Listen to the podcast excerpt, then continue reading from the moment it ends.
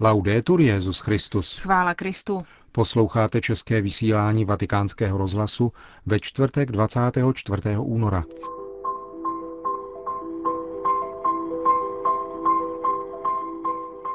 Benedikt šestnáctý. přijal na audienci prezidenta Libanonu. V Egyptě byl zavražděn koptský kněz. Na závěr vám přiblížíme málo známé okolnosti ze života proslulého amerického umělce Andyho Warhola a jeho setkání s papežem Janem Pavlem druhým. Hezký poslech vám přejí Markéta Šindelářová a Milan Glázer.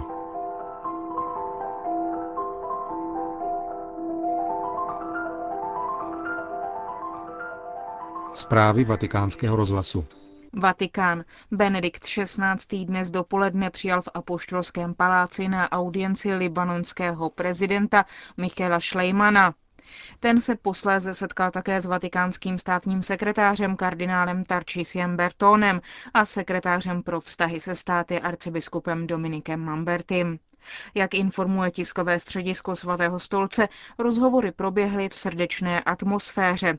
Bylo během nich zdůrazněno, že Libanon, v němž jsou přítomny mnohé různé křesťanské i muslimské komunity, představuje poselství svobody a soužití plné vzájemného respektu nejen pro tento region, ale i pro celý svět.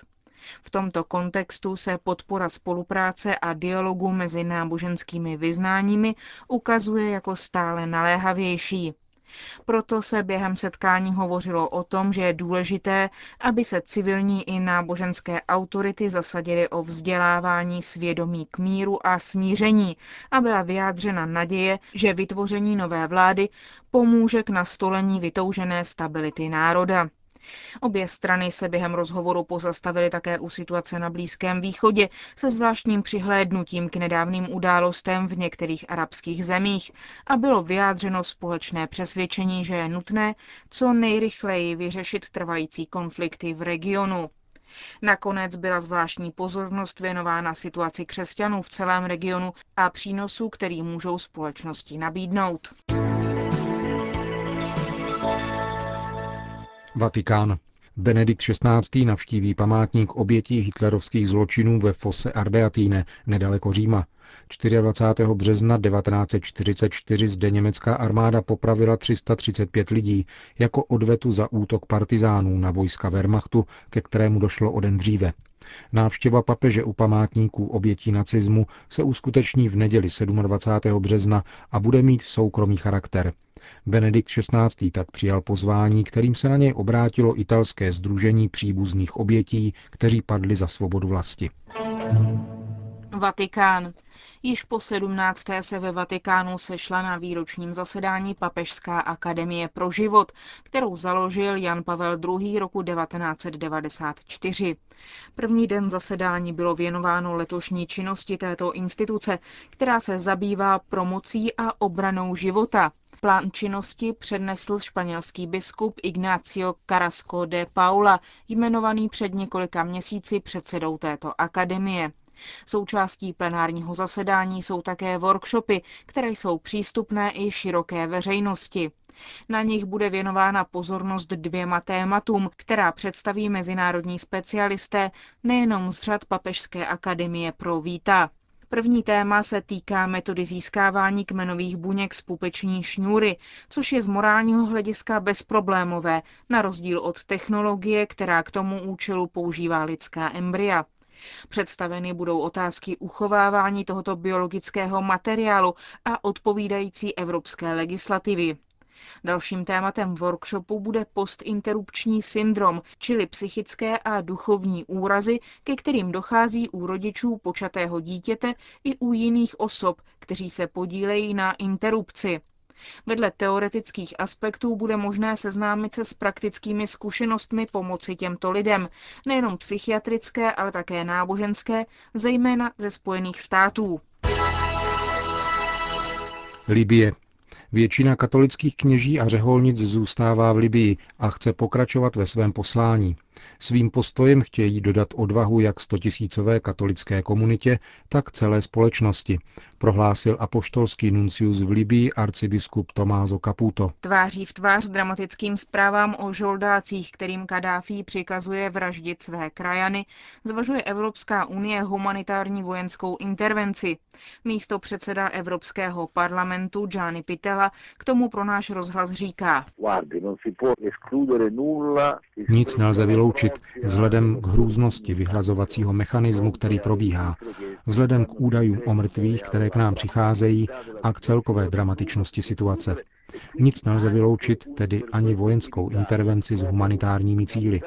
Samozřejmě rozhodovat se bude na základě souhlasu Evropského parlamentu, jednotlivých národních vlád a po dohodě s našimi mezinárodními partnery. Pokud jde o počty mrtvých, došly k vám do Bruselu nějaká oficiální čísla? Čísla se bohužel mění z hodiny na hodinu. Byli jsme u deseti tisíc zabitých lidí, ale jejich počet se bohužel jistě zvýší, protože brutální bláznoství režimu neváhá užít jakékoliv prostředky, i ty nejbrutálnější, s iluzorním přesvědčením, že tak zastaví davy na náměstích a ulicích.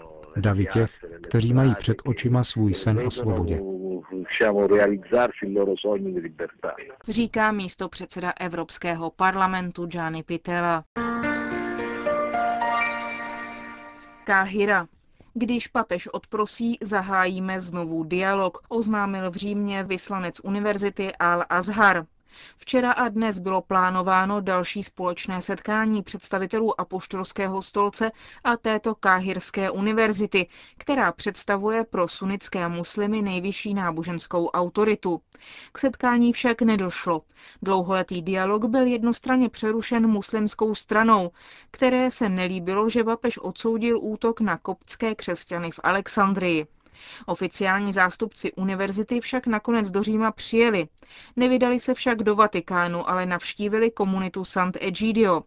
Prohlásili tam, že vztahy s apoštolským stolcem nebyly přerušeny, ale dočasně pozastaveny. Jejich obnovení podmínili omluvou papeže. Benedikt šestnáctý by měl odprosit nejenom za slova na obranu egyptských křesťanů, ale také za svoji řezenskou přednášku. Hasan Shafi, vyslanec univerzity Al-Azhar, řekl, že papež musí odvolat to, co řekl v roce dva tisíce šest v březnu na téma islámu a muslimů. Další z muslimských učenců připojil také požadavek omluvy Benedikta šestnáctého za křižácké výpravy. Káhira. V Egyptě byl zavražděn další kněz. Tělo otce Dauda Butrose, faráře koptské církve v Asiutu, asi tři sta padesát kilometrů na jih od Káhiry, bylo s mnoha bodnými ranami nalezeno včera ráno v jeho bytě. V němž byly četné známky vloupání. Podle svědectví sousedů měla vražda náboženský motiv.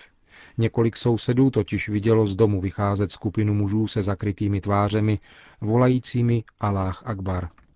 Pohřeb otce Butruse se konal v kostele Vzkříšení Asiutu. Jeho smrt těžce zasáhla zkoušenou egyptskou koptskou komunitu, která je často terčem násilí, jako například atentátu na kostel v Alexandrii na Nový rok. Proti vraždě otce Butruse a násilí proti křesťanům včera večer protestovaly stovky koptů před katedrálou v Káhiře. Port-au-Prince. Počet případů cholery na Haiti začal klesat. I když pohotovostní stav zůstává, informují o tom lékaři bez hranic, kteří v nadcházejících týdnech péči o nakažené cholerou předají dalším národním i mezinárodním organizacím. Od vypuknutí epidemie cholery prošlo léčbou lékařů bez hranic sto deset tisíc nemocných. Na začátku února začalo šest z osmi distriktů vykazovat snížení počtu nově nakažených. Pokles se ale ještě netýká jihu země, kde se počet hospitalizovaných pacientů zvýšil třikrát. Jednou z hlavních příčin snížení nových případů cholery je to, že na Haiti přišlo období sucha, které je pro šíření cholery méně příhodné. Kromě toho pomohla izolace pacientů v Centru pro léčbu cholery, dezinfekce kontaminovaných míst, úprava pitné vody a větší informovanost obyvatelstva o této nemoci. Podle lékařů bez hranic je ještě stále potřeba kontrolovat situaci. I když se cholera na Haiti nyní stala záležitostí jen některých oblastí, brzy se vrátí období dešťů, které zvýší riziko, že propukne nová vlna epidemie. Varšava. Polský prezident vyznamenal posmrtně polského saleziána otce Marka Rybińského, který byl před týdnem zavražděn v Tunisu zřejmě islámským fanatikem. Pohřeb otce Rybińského se bude konat v Tunisu dvacátého osmého února a ve Varšavě druhého března. Prezident Bronisław Komorowski vyznamenal polského kněze důstojnickým křížem řádu Obrody Polska za vynikající zásluhy při výchově dětí a mládeže, za svědectví lásky k lidem a za úspěchy v misijní práci.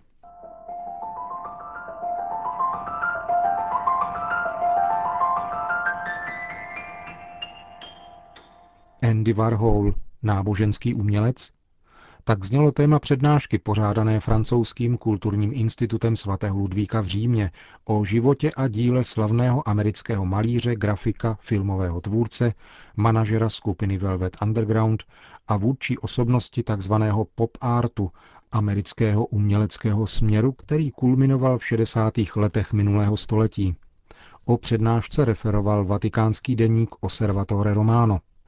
Andy Warhol je totiž pokládán za představitele vyhroceně sekularistického chápání umělecké tvorby, zbavené jakéhokoliv odkazu na sakrální dimenzi existence. Tento extravagantní umělec pocházel z rodiny, která emigrovala koncem dvacátých let z východního Slovenska do Spojených států amerických, kde se Andrew Warhola, jak zní jeho pravé jméno, stal později proslulou osobností hýčkanou světovými médii. Teprve po jeho smrti roku devatenáct set osmdesát sedm vyšla najevo jeho druhá tvář, či přímo skrytá osobnost, která byla ku podivu mnohých hluboce nábožensky založená. Andy Warhol se téměř denně účastnil byzantské liturgie ve svém rodném Pittsburghu v kostele svatého Jana Zlatoústého, kde byl také pokřtěn, a později, když už jako věhlasný umělec žil v New Yorku, přicházel na mši do římskokatolické katedrály svatého Patrika na Manhattanu. Věnoval se charitě nejenom formou finančních dotací, které mohl snadno poskytovat z nemalých výdělků za svou tvorbu, ale také tím, že osobně chodil obsluhovat bezdomovce do výdejny pokrmů v jednom charitním centru. Americký umělec, jehož tvorba byla oslavována také tzv. osmašedesátnickým hnutím západní Evropy, žil osamoceně v bytě vyzdobeném ikonami, velkým krucifixem a sochou vzkříšeného Krista. Tyto okolnosti jeho soukromého života média v jeho době nejenom neobjevila, ale zjevně a navzdory četným interview ani objevit nechtěla. V poslední době však vyšla na světlo ještě jedna skutečnost. Její zápis v umělcově deníku z roku devatenáct set osmdesát. Pobýval tehdy v Neapoli jako host galeristy Lucia Amelia, kterého Andy Warhol opakovaně žádal, aby mu zprostředkoval setkání s Janem Pavlem druhým. Došlo k němu druhého dubna na náměstí svatého Petra při středeční generální audienci. Ze setkání s papežem se zachovala fotografie a Andy Warhol si do svého deníku poznamenal, že mu papež stisknul ruku oběma dlaněmi, což vnímal jako požehnání. Z dojemné fotografie probleskují jejich vzájemné sympatie. Francouzský kunsthistorik Alain Cueff poukázal ve zmíněné přednášce na to, že vzhledem k tomu, co víme dnes o tomto slavném americkém umělci slovenského původu, lze dojít k závěru, že zřejmě trpěl poruchou rozštěpení osobnosti.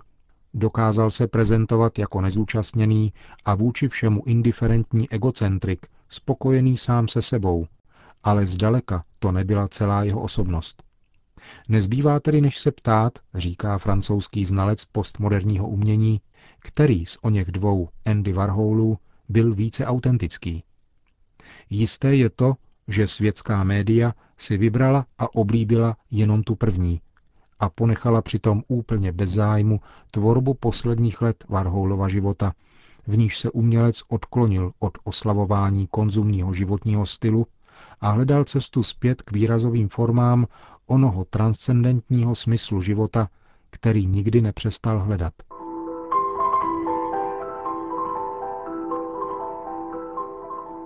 Končíme české vysílání Vatikánského rozhlasu. Chvála Kristu. Laudetur Jesus Christus.